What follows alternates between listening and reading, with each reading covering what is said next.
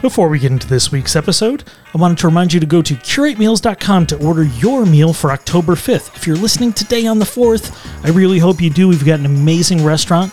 If not, please order for a future event, either in Rochester or Buffalo, and go to curatemeals.com. If you have any questions, you can email me, stromy at curatemeals.com, and I'll answer any questions you might have. Hopefully, see you there at Three Heads for pickup on Wednesday, October 5th. I'm Chris Lindstrom, and this is the Food About Town podcast.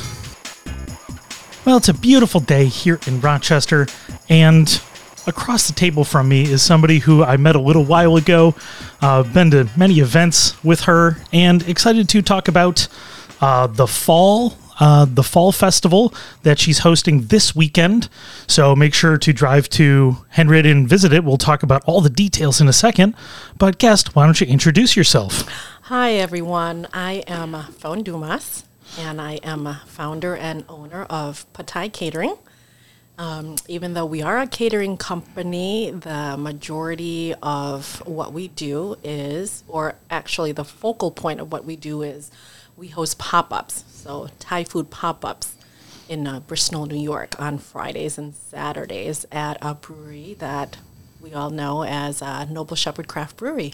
Awesome. I mean, that's that's an exciting thing to do to host um, this kind of food at a brewery. A lot of breweries, and again, I'm going to generalize. A lot of breweries kind of keep the food very, uh, you know, very uh, sports bar basic. Very true.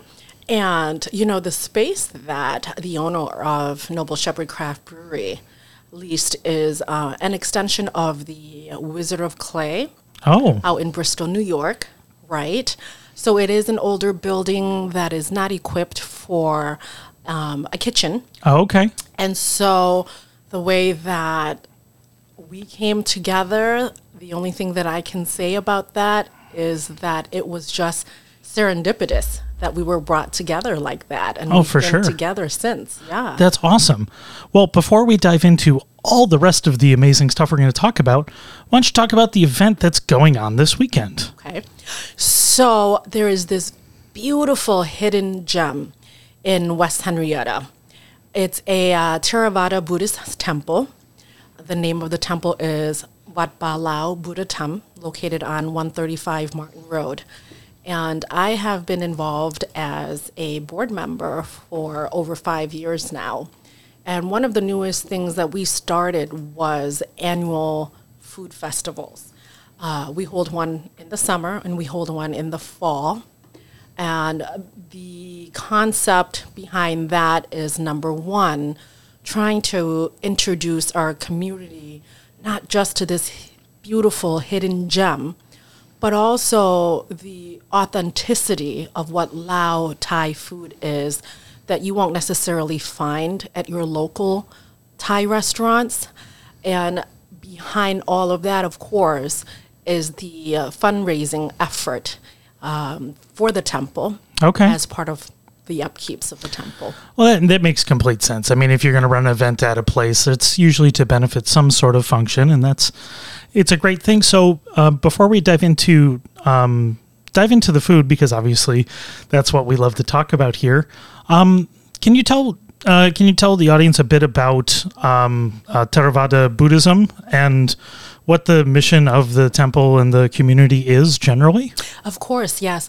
Uh, Theravada Buddhism is mainly founded, or you can mainly practiced, right, in Southeast Asia. So when you say Southeast Asia, you're thinking Thailand, Laos, Burma. And those are the major countries that observe or practice Theravada Buddhism. And uh, the teaching, right? Um, you never ever want to say teaching, but I always think when you think teach, it's to bring someone in and to to kind of say, hey, this is what you need to know. This is what you need to do. Well, For I- me, right? I think that I think that's an interesting. It's an interesting aside to talk about what what is teaching like, because I never think about what like what we do on the podcast usually is teaching, but there's so much to learn and so much to think about, and sometimes uh, um, standards are, are useful and teaching people the standards and so they understand how to practice is valuable. Right. So practicing versus observing hmm. versus incorporating the ideas into your daily life, right? I guess is what we would mean when we say practice. And the teaching then therefore I think is just the mindfulness, right? The respect for one another, the treating one another with love and kindness and helping one another out and to always be open and to always be welcoming and to never differentiate between anything other than we are all here together and we are all welcome here. And there's no distinction when you're here. There's no distinction when when when we think or talk about any of the ideals right of theravada buddhism. Because for me what i walk away with or when what i think about right is kind of I see my neighbors, I see my friends, I see anyone that might be just in the area, and it's to welcome and to answer any questions. And even though it looks so different and so foreign and so exotic, and our monks are in orange robes, and the temples, you know, come out of sort of like a fantasy world because the architectural design of those temples are just so different It's than stunning, what we stunning, find here. stunning. though. Right. I mean, it, it's something to it's something to walk around and kind of wonder at when you're when you're on the grounds and hopefully on the grounds this weekend at the um, at the food festival. But um, being there on the grounds is just it's a very relaxing experience. It feels it feels very comfortable and everybody is very welcoming regardless of their background is uh, uh, just being there is just very pleasant and the temple is, is stunning the the one on on site beautiful, right? Beautiful. They brought in um, an architect actually from Laos Oh, wow. to design that building because we couldn't find any architectural firm here or designer here who would be able to accomplish those complicated and complex designs, right? Because if you look at it, Chris, you would think that we literally just pulled that building up from some sort of, you know, uh, temple ground in Laos or in Thailand and just plotted it right there, you know? But um, you saying how peaceful it is and the grounds are so beautiful, and you're not even the first uh, Yeah. to say that. Everyone that we have welcomed that has come, you know, to tour or to just walk around feels that same majestic, peaceful Zen, just so free of all the stress of life. Because when you come in it's like wow you take a nice deep breath and it's just there's something in the air there Yeah. right? That just lightens your whole entire mind uh, literally and figuratively and i know for myself when i'm there I can be there from eight o'clock in the morning, and it could be six p.m. and we're still finishing things up there. But by no means am I rushing to leave. You know what I mean? For sure. It's just that is the feeling that you get there. yeah You know what I mean? Sure, and I, I, I find it so. Um, this is more just a you know question of ignorance of the community more than anything else. So for the for the you know Laotian community in Rochester, is this the big hub of the community? I think it uh, it's. I would like to say that it is, but we do share. There is another Theravada temple, Okay. Theravada Buddhist temple, right here in the heart of the city. Oh, awesome! off of St. Paul. But um, it is a smaller one. And I think that the one, Wat Palau Buddha Tam is more spacious, both for parking, both for touring, both for just walking around and enjoying your afternoon there, Sure. right? Um, I don't want to say that it is the hub or the heart because I don't want to take away anything, right? A hundred percent. Right. But the only distinction between the two is just geography. Yeah. You know, those who are more north of the city or within the city limit, you know, uh, go to the one in the city because of its ease and proximity and closeness. Uh, but then the one, you know, Wat Palau Budatam, it welcomes everyone because if you think about it, right, the Theravada Buddhist temples, um, they're generally only founded in the bigger cities in the U.S. Like we have one in Buffalo.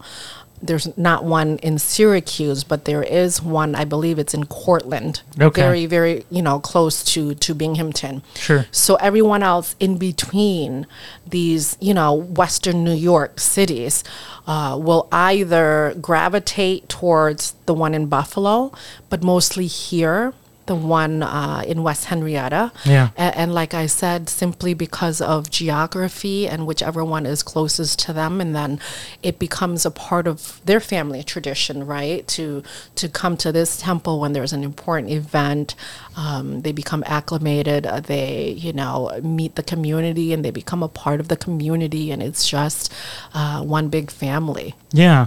So, um, I guess from from a general sense, before we dive into food, um, you know, what what are yeah, I know it's it's a bit of a tough question. What what, what are the what are the tenets of Buddhism in the smallest amount of time Right. we can talk about it because we could do that for a full hour. But um, you know, it's not everybody's from. People might have a general idea of you know that respectfulness and you know being aware of nature and your surroundings and other people and all that stuff. Um, is is there a distilled way of describing the practice? I mean, of Buddhism as a as a whole. I know we kind of touched a little bit on it, but Oh, yes, definitely. Put it this way Yeah. in simplistic terms, right? There is a version of, or our own version of, the Ten Commandments. Sure. And it's exactly the same as the Ten Commandments. Thou shalt not cheat, lie, steal, kill. You know, adultery is also in there. Sure. So when I think about it, if anyone asks me about that, I always say, I look at the distinction whether it's Buddhism, Christianity, or or or Judaism, right, as just things that are geographically founded within certain parts of the world. Sure. But the idea, right, when you think about it, if you really, really examine that, it's all the same in that it's believing in a higher power. And it just goes by different names because even you, mm-hmm. Chris, right? My name is Phone. And so when I think about that and I explain to friends, if our names can be so different, but yet we're all individual human beings, right? So will be certain traditions found in our community. Same thing, just they're called by different names, Yeah. foreign names, names that would be familiar to us, our culture, our tradition, but very foreign, exotic, right? To to to those who aren't familiar with Yeah. Those parts of the world. So I look at it in that way, and when sa- someone says, "What is so different?" or or "What is it about Buddhism?" I always say, actually, there is no difference. We follow the Ten Commandments, and the teachings are very, very similar when you go in for services. It's always the emphasis on helping one another, being loving neighbors. You know, interconnectedness in a lot of ways. And I, I think that's that's what always grabbed me as somebody who doesn't you know uh, I'm not a practicing person in any religion. Um, I think that's what always struck me was that um, seemed to be a interconnectedness and a focus on that side of things versus uh, some of the other. Uh, mm, not going to go into my my downsides of organized religion right now because Right. I could do that, and Oh, uh, we're not going to do that this time. Yeah. but I'll, I'll put it this way, right? The emphasis is on the people, yeah, the community, love, kindness, compassion. Yeah. There's no emphasis specifically on religion. Right. And that's why, you know, when I look at that, it's it's it's mm, you know, it's not confining at all.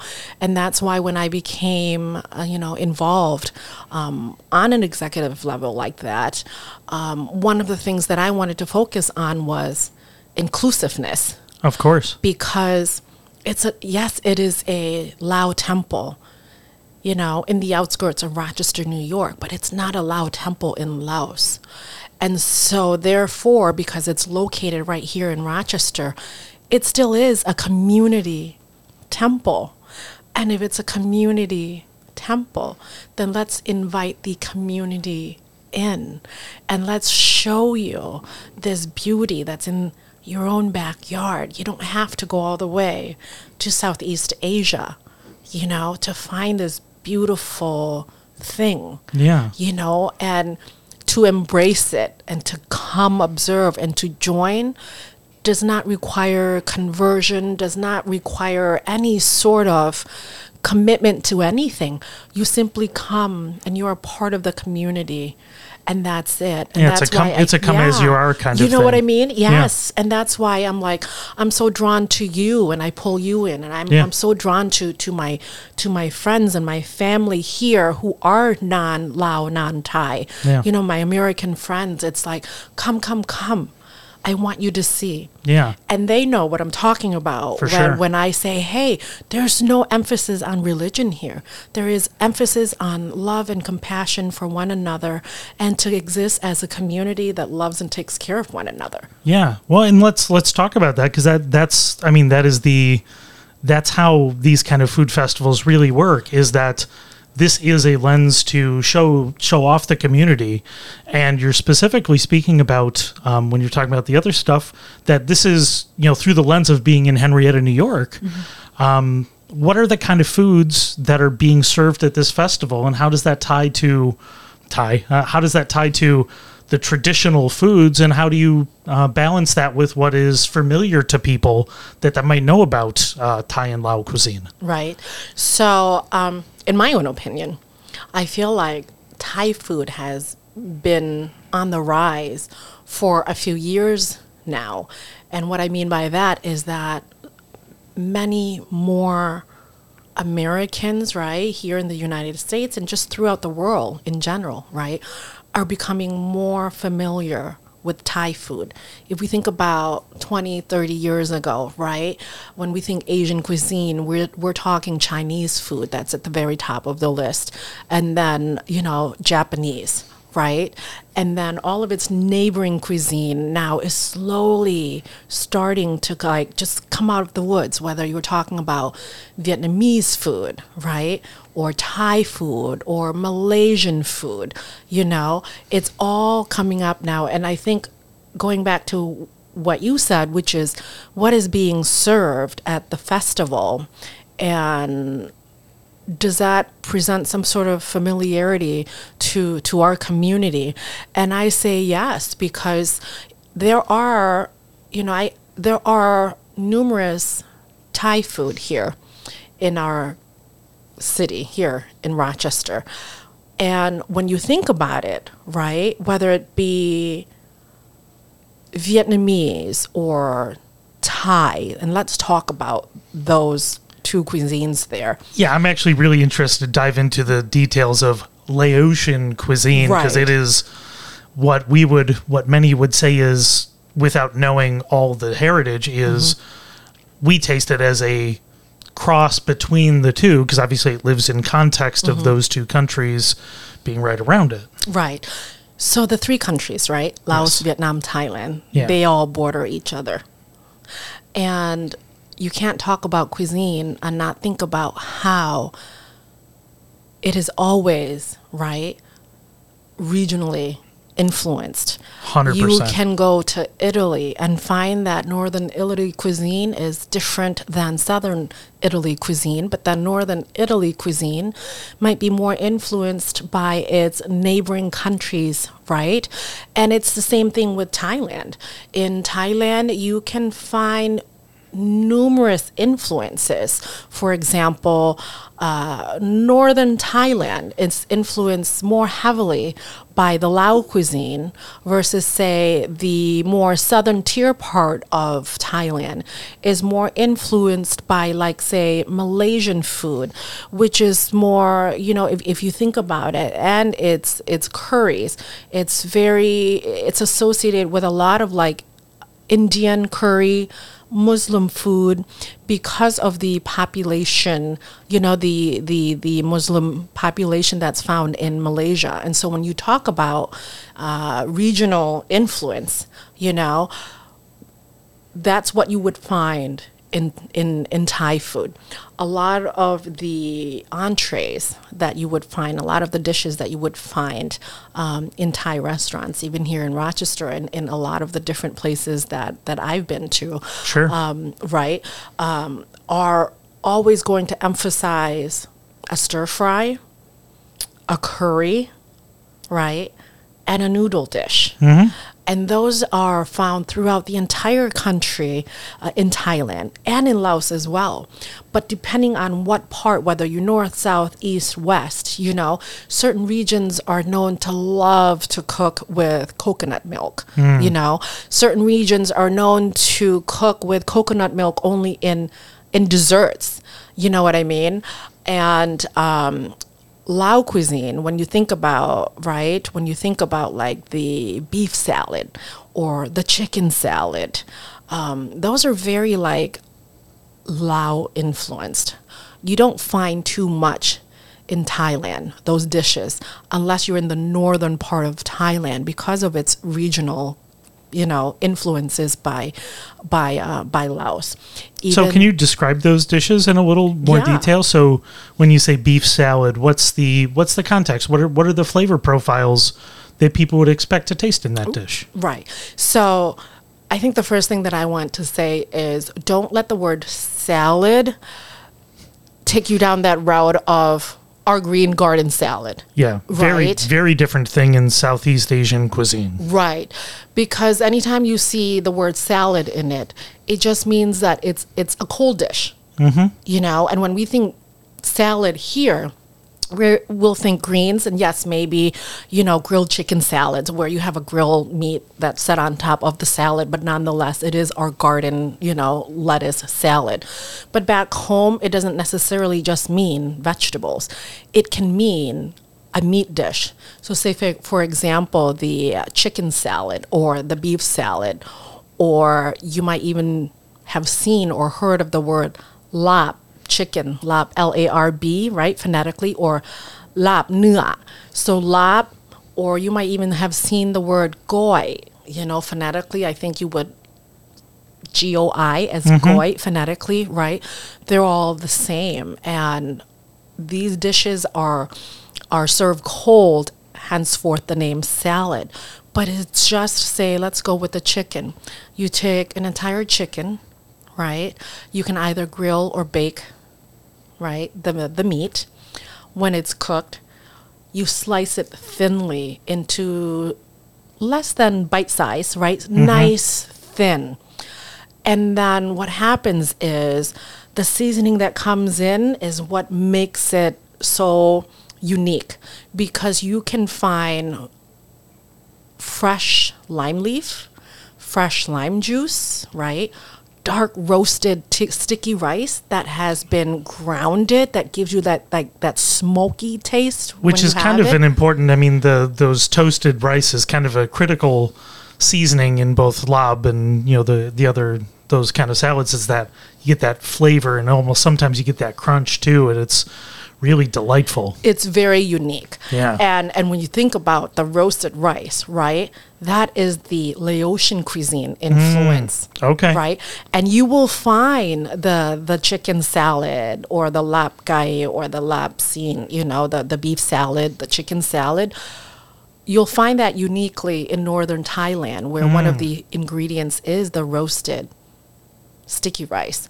Whereas in mm, you know southern Thailand towards Bangkok more, um, you won't find that as much, right? interesting The key in in in, in the southern uh, style beef salad would be the lime, right? And all the other various herbs, like you might find mint, cilantro, green onion. But the key, you know, but the key ingredient that it's missing in southern Thailand is that roasted rice. See, it, this this is super useful for me. So this this is how I tend to learn about these kind of things is through context. So uh, I, I've spent a lot of time in uh, you know the last couple of years learning a lot about um, you know the different uh, different cuisines of West Asia. So you know Syrian versus Lebanese versus Yeah. Turkish versus all these uh, all the different styles, and it's always subtleties, and it's subtleties based on geography mm-hmm. and based on heritage. Because you can look at Palestinian food, for example, and you're tasting Israeli food through the lens of halal ingredients Right. and like, oh, these are essentially identical with twists based on religion, twists based on geography, and the translation of the mm-hmm. country next to it. And as soon as you brought that, I'm like, oh, this makes complete sense. That Yes. now, because I knew about the toast rice, but I didn't realize that it, that was actually Laotian influence in the region, and that's driven through there. And that, that makes so much sense based on Yeah. how all this tends to work Yeah. when it comes to cuisines all over the world. Oh, definitely. Like when you go to a restaurant and you see that chicken salad. Yeah. You know, it depends on uh, on the chef, right? On which style she wants to serve. You know, um, and it's not to say, oh, that's not authentic Thai food. That's not this. It's just more. Which region of Laos or which region of Thailand is the chef influenced by? You know, Yeah. um, say for example, even when you go to a local restaurant here, who emphasis uh, and their emphasis is on various, you know, um, ramen soups and pho soups, but they'll still offer that that chicken salad, you know, on their menu, and you won't know whether it is like generally Southern Thai, right? Or whether it is Northern Thai until you've ordered it. And your palate can be more like, you know what? I love Northern Thai cuisine. I'm not a real big fan um, of. Um, of the southern Thai, just simply because if you think about it, the northern cuisine is just there's just so many different exotic flavors to mm. it versus say the southern in my opinion i find that it's just uniquely hey you know kind of like salt and black pepper Sure. and and that's your seasoning versus northern you know thailand it's like you've got that kaffir lime leaf you've got that fresh lemongrass you've got all kinds of things going in there you know and it it's just it's the same but it's different you know what i mean Oh, for sure. And that, well, I think that that tends to be, it's pretty common. Like, you know, you, you see that regionality and like you were talking about, and you have a preference, right? I mm-hmm. mean, we can look at, and I always remark to say what the, the, the vastly different regional foods of the United States, which are usually influenced by other cultures.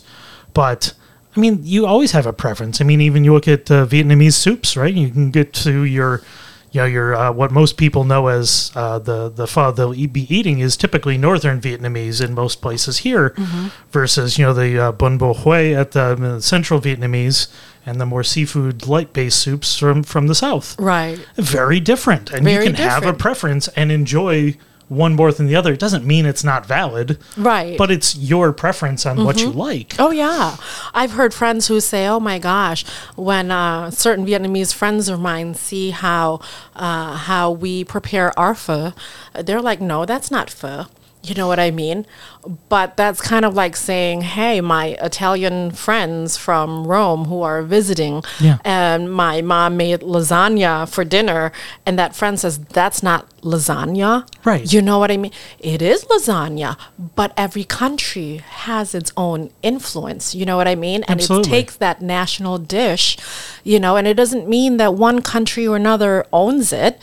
You know what I mean? Like for me, when I prepare my pho soups, um, my palate is more on the lime, chili, sweetness. So you've got a sweet, spicy, limey taste Interesting. to my pho versus say when you go into a, a restaurant where they just bring it out to you you've got your noodles and you've got your sprig of of um, basil and bean sprout uh, on a plate right but when they bring that dish out to you it literally is just the noodle in that broth but when you think about it the broth for us right for me for us in laos or in thailand that's just the base. That is actually not how we have our pho. So whether you have it at the restaurant or at home, if you have it at a restaurant in Thailand, you've got um, a table full of condiments, one of which is the ground pepper. Oh. And the lime and other seasoning. So the broth, the reason why the broth is nice and bland is so that you can add your own flavor to it. Interesting. For us, it's not meant to be had the way that it's brought out to you in that nice, bland, still very delicious broth, right? Sure. It's meant to be seasoned more according to each individual's taste. it's a palate to be added to, not Yes. not left as is. Yes. Very interesting. So, um, just uh, before we go to break, uh, let's uh, let's just remind uh, people. So, it looks like the event is from noon to three on Sunday this weekend, Correct. and uh, they show up, they park, and come in and buy food, and just walk around and enjoy themselves. walk around, enjoy yourselves. You know, we'll have someone um, who will be in front of the beautiful golden shrine where if anyone wanted uh, to ask any questions or had any questions or inquiries, you can do that.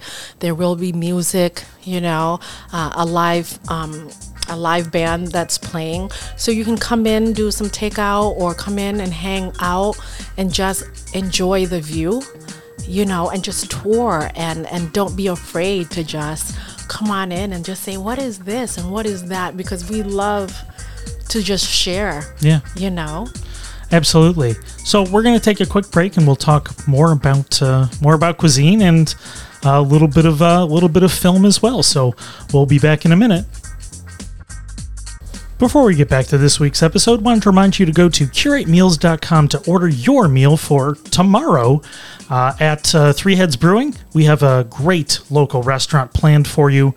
Uh, excited to bring this to you. It's one of the uh, very specific cuisines that is in Rochester. It's a bit hard to find, and we're excited to bring it to you. So go to curatemeals.com to order your meal for Wednesday, or you can order for two weeks from now. Looking forward to seeing you at Three Heads Brewing. All right, and we're back. And uh, please correct me if I'm getting this wrong, but uh, Phone Dumas. Yes. Awesome. Uh, so, hosting the uh, uh, Fall Lao Food Festival over at the Wat Pa Lao Buddha, Buddha Tam. Buddha Tam There you uh, go. Temple in Henrietta. Um, make sure you go uh, noon through 3 this Sunday uh, to go grab some food, walk around, enjoy yourself.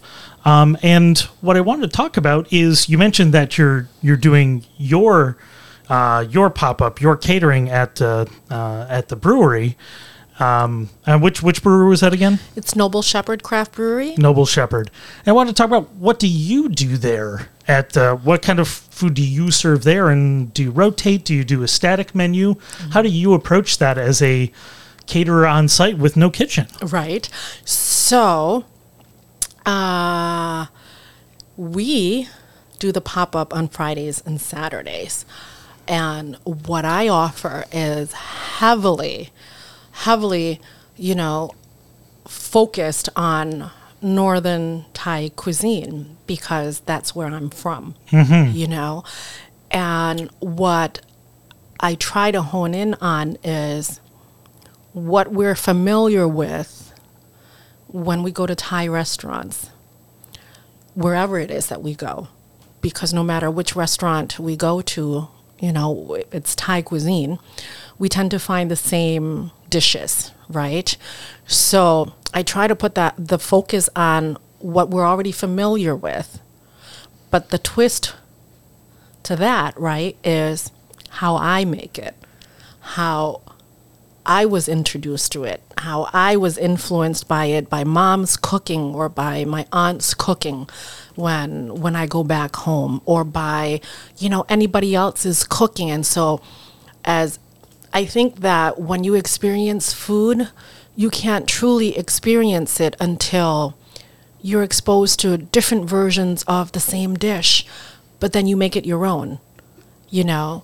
So, a lot of the familiar dishes that I introduce to our community are dishes that they're familiar with, whether it be the red curries, the green curries, the pad thai, the spring rolls, the egg rolls. But the difference is how have I been eating them? How has mom been cooking them and teaching them to me for the past 30 plus years? Mm. And how has my palate grown? And what do I think is tasty and good and delicious? And how do I want to introduce it to the community? And so I look at that, and that's how I base pad thai catering, hmm. or what I base it on is how I grew up with it, and how I still cook f- cook it for my family, for my friends, both here in the U.S. and when I go back home. Well, I think that's a, it's an interesting it's an interesting part of the discussion is like you're um how long have you lived in the US? Have you Over 30 years. Over 30 years. Yeah. So it, it has to be an interesting balance of pure tradition versus, you know, living in the US for 30 years changes the way you taste things Right. And it definitively does right? There's no getting a getting around that because the variety and the contrast of american tastes versus traditional tastes are wildly different. Right. um, and it is a I, I think it's there it's always an interesting discussion of um, authenticity right? Um, and i'll i'll describe my struggle with that sometimes. You know i might know what i would understand to be more traditional foods um, but i try very hard not to call them authentic or anything else because I haven't spent time in a country or anything like that.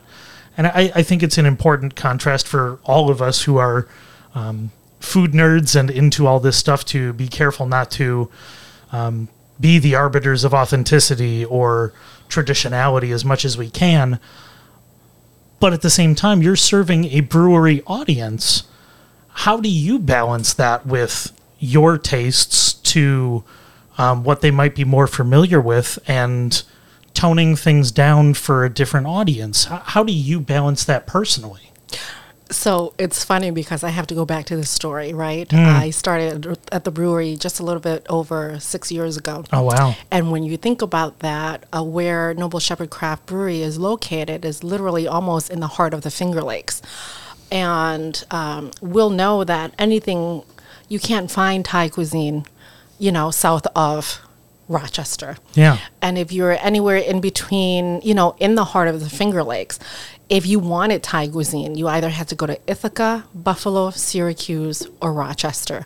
So when I started over six years ago, people heard of and knew of Thai food, but had never had it before until I brought it down there. And it's not to say all of them, the, but, but the majority Yeah. right who were just so interested and was just so like oh wow i want to i want to try i've never had this thai food before phone but what is it It's exciting. That's an exciting opportunity. oh my gosh let me tell you how i i the analogy or the explanation that i gave them as far as what pad thai was, right? And when you think pad thai, everyone will say, "Oh my gosh, that is the national dish of Thailand, or it's the most well-known Thai dish in the world," and it's it's true, Yeah. right?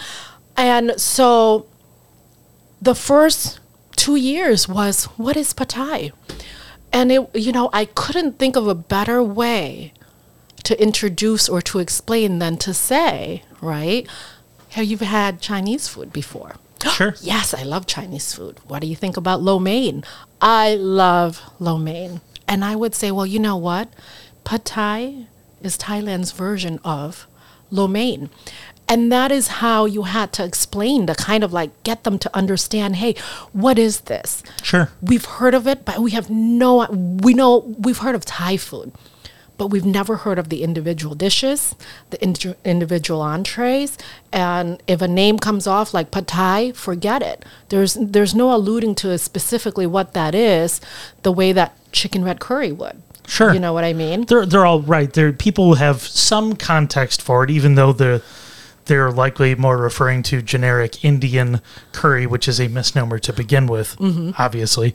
Um, But it, it is an interesting thing because if people know one dish, it is pad thai, right? And it is oftentimes the version that they'll be served. And th- I'd, I'd love to for you to tell me about the interesting flavors, the the contrast that is pad thai, right? Right.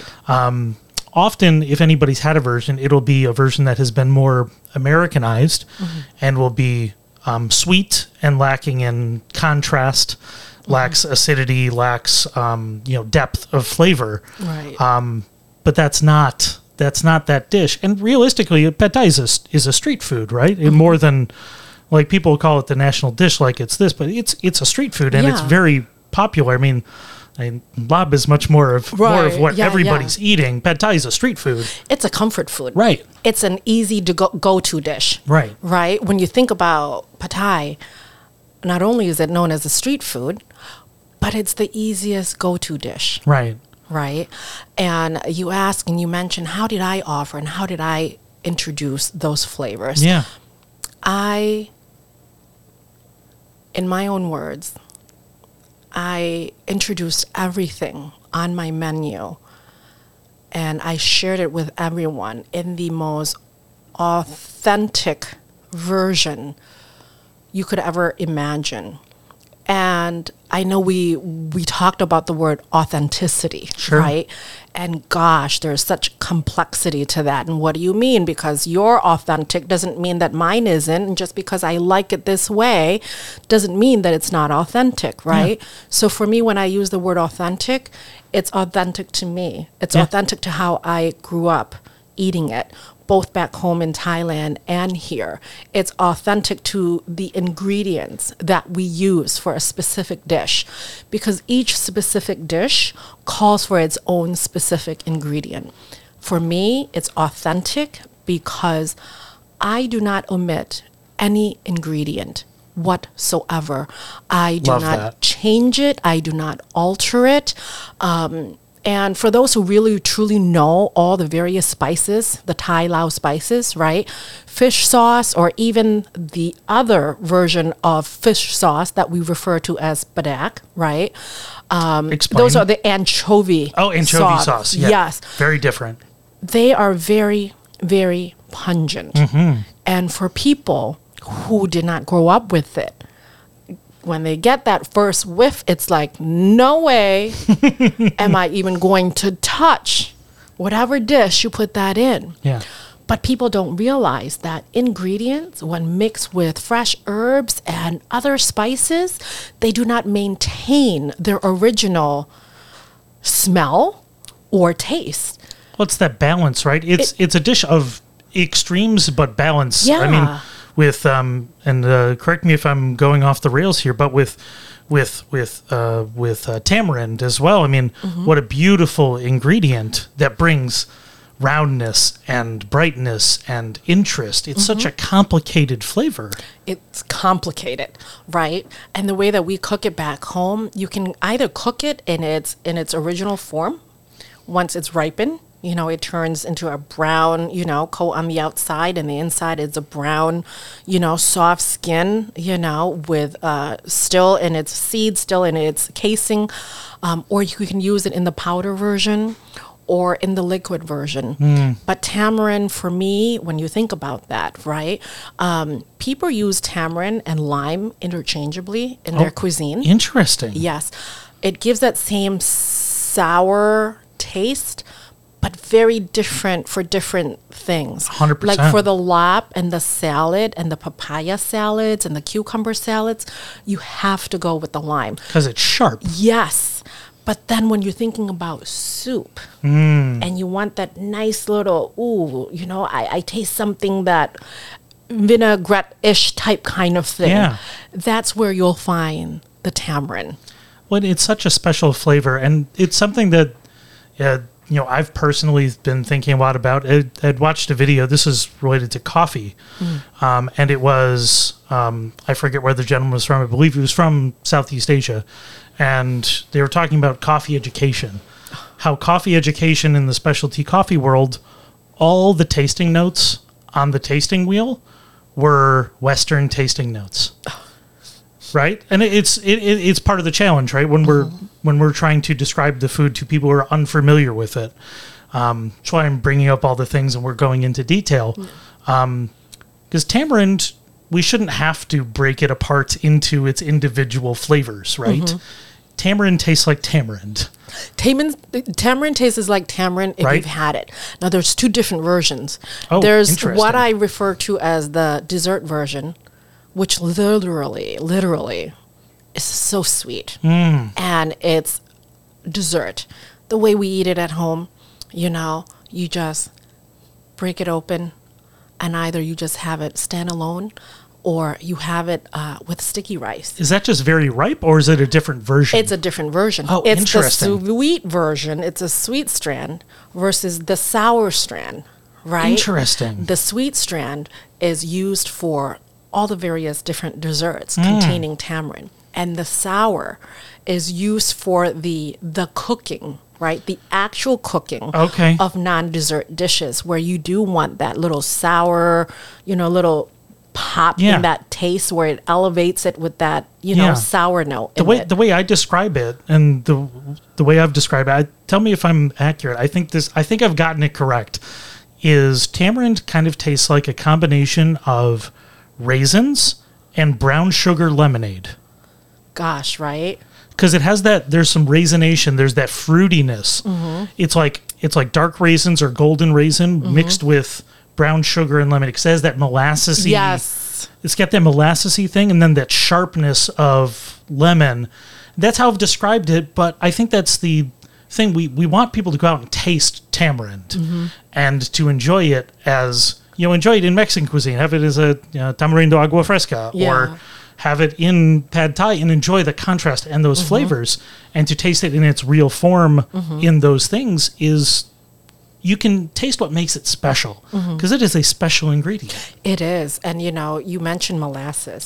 Mm-hmm. And that's exactly what it is because when I've cooked in the liquid form, right, the concentrated liquid form, it does have that thick brown sugar molasses texture to it. yeah. You know and it's it's beautiful because it's everything is natural. There's there, there's no additives to to the color to the taste. It's just pure. It's it's one of those exotic exotic fruits right? When you think about it where unless you have been exposed to um, its native cooking component you would never be introduced to it in other way shape or form Yeah. you know what i mean But I think that's that's the that's the part I hope people I hope people will learn because it's not it's not separate. It's not other. This is an ingredient where let's say, you know, we we were at a restaurant over the weekend and we had uh,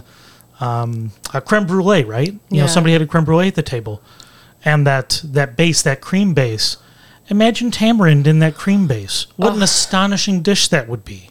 With Oh that with that cream base and that sharpness and that complexity. Mm-hmm. Why why isn't that in there? That that that should be an ingredient we use in there because it would be amazing in that context. Mm-hmm. Right. And not just in not just in that context. Every it's such an amazing thing. yeah Um, but anyway, so we're so at Noble Shepherd you have a wide variety of dishes. You're doing all the different stuff.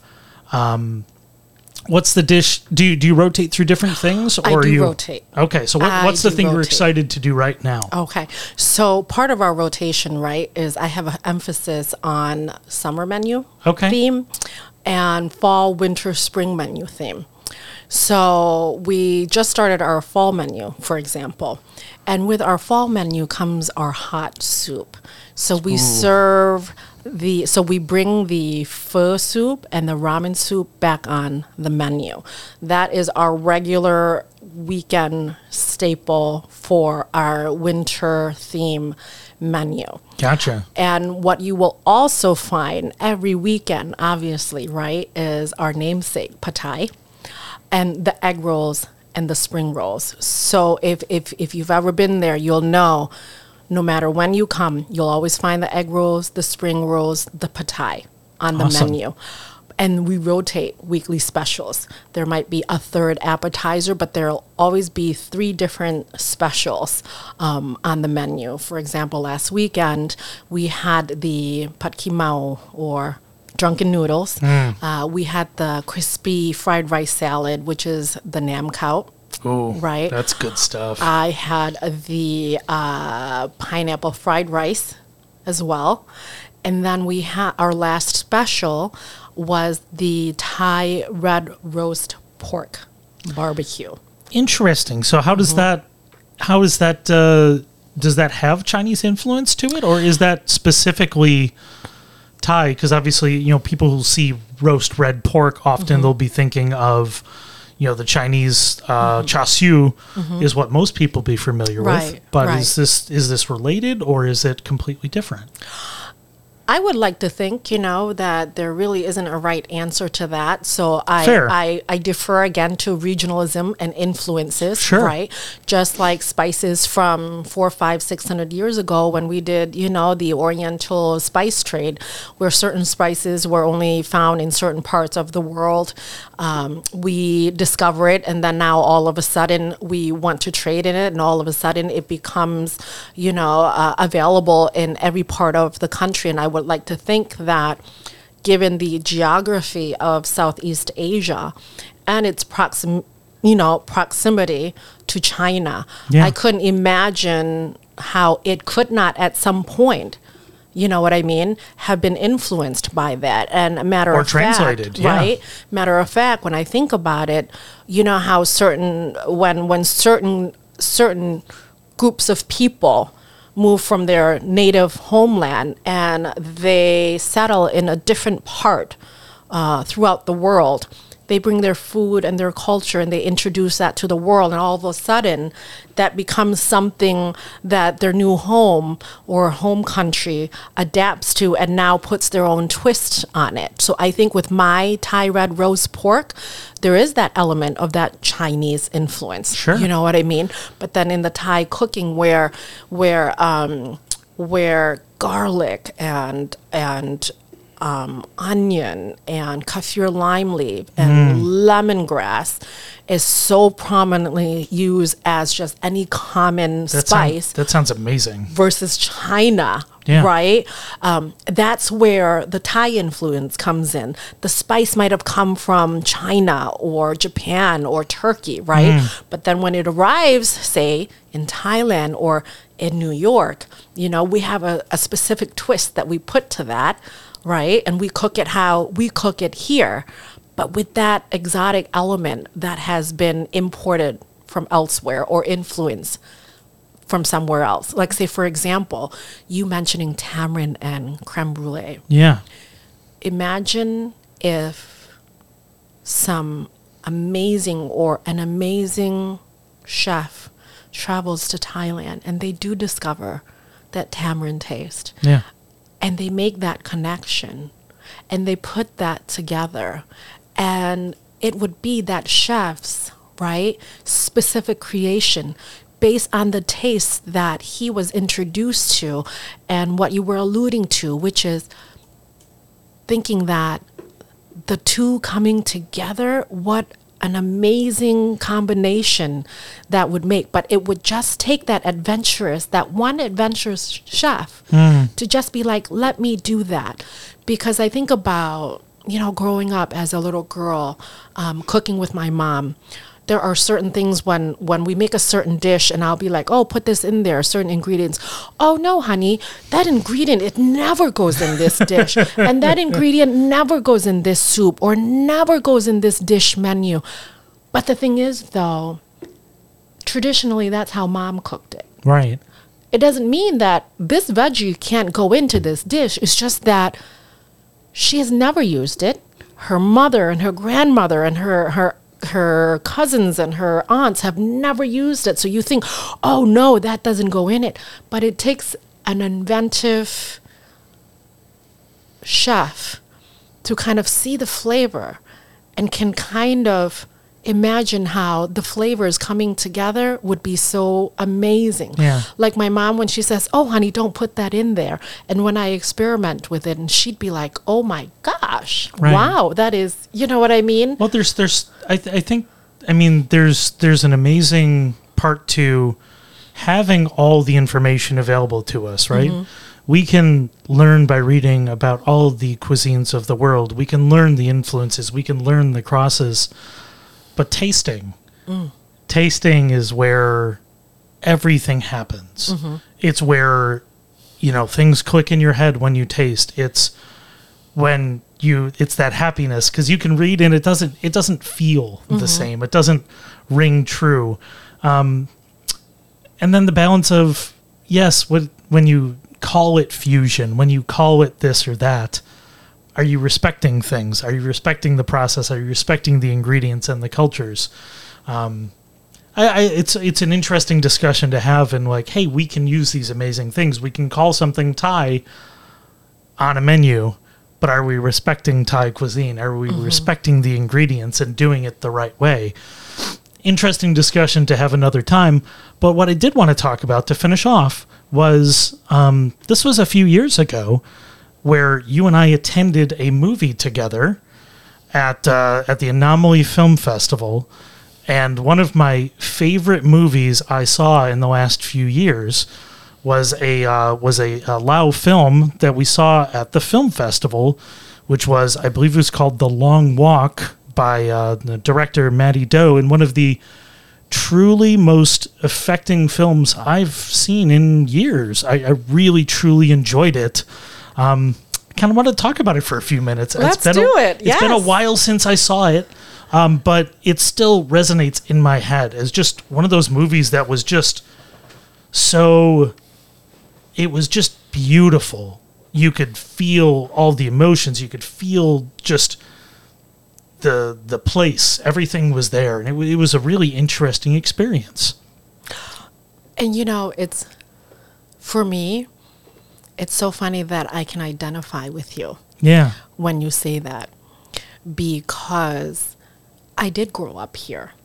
And when I say that, what I can further say then is I am heavily influenced, right, by American cinematography yeah, the themes of our American movies. You know, the the the rom coms, the actions, the dramas, the romantic dramas, the you know sci-fi's, um, and the long walk. Right, so authentically Lao, so reflecting of the traditions and to be told in that in that the aspect of a film and bringing it to life in film i was so touched yeah. and so surprised by it.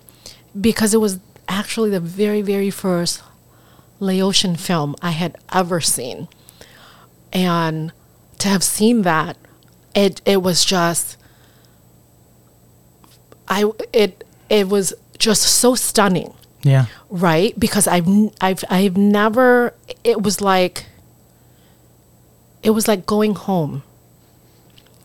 And going home is the only time i would be able to see something like that. You know what i mean? Because here in my american films it's it's it's it's my home. America is my home. But then my you know my home country where i come from um, you know laos has never had a presence you know in in in the film industry like that and for me to have been introduced to it with this film that spoke of so many various traditional values but told from you know what i mean a modern. It was modern, but it, it never. It didn't feel. It didn't feel super modern, but Yeah. the the visuals and everything was just. It was a stunning movie, just It- all around. Oh, it was. I was. I was just.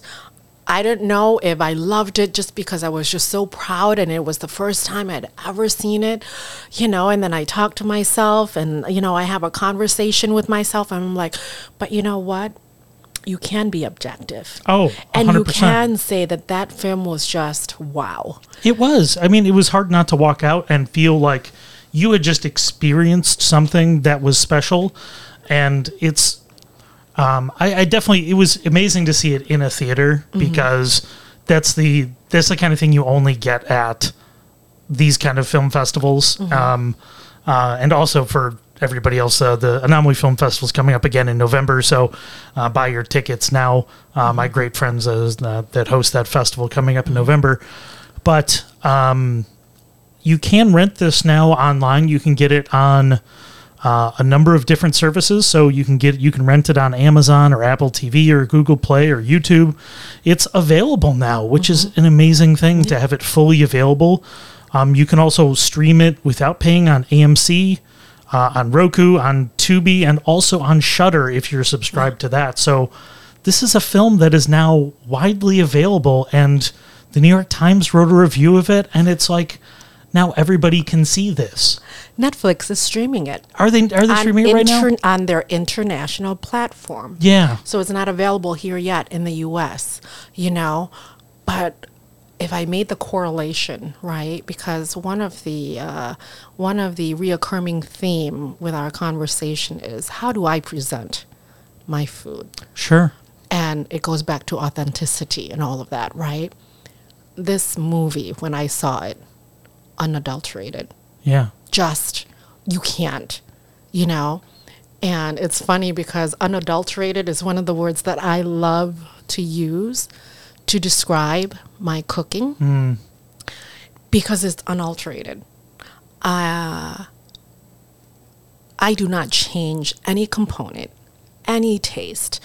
I do not westernize it. I do not bland it. I do not bring it down. I do not whatever. How you get it and how I present it is how I present it at home, everywhere else.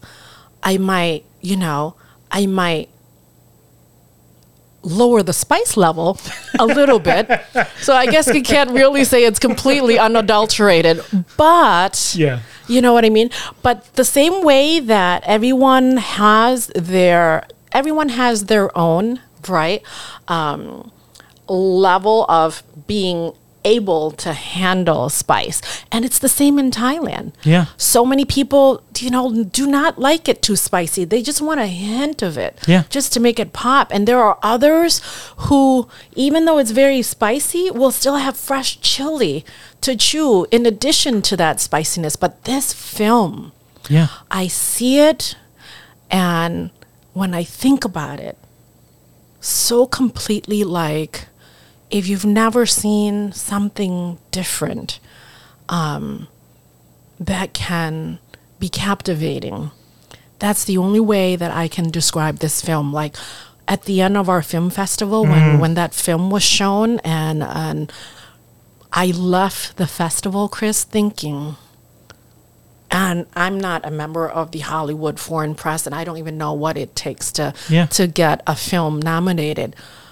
But I've grown up watching the Oscars enough and to pay attention enough and to see the various films that are nominated, you know, for for international foreign film type kind of thing. Yeah. And I couldn't think.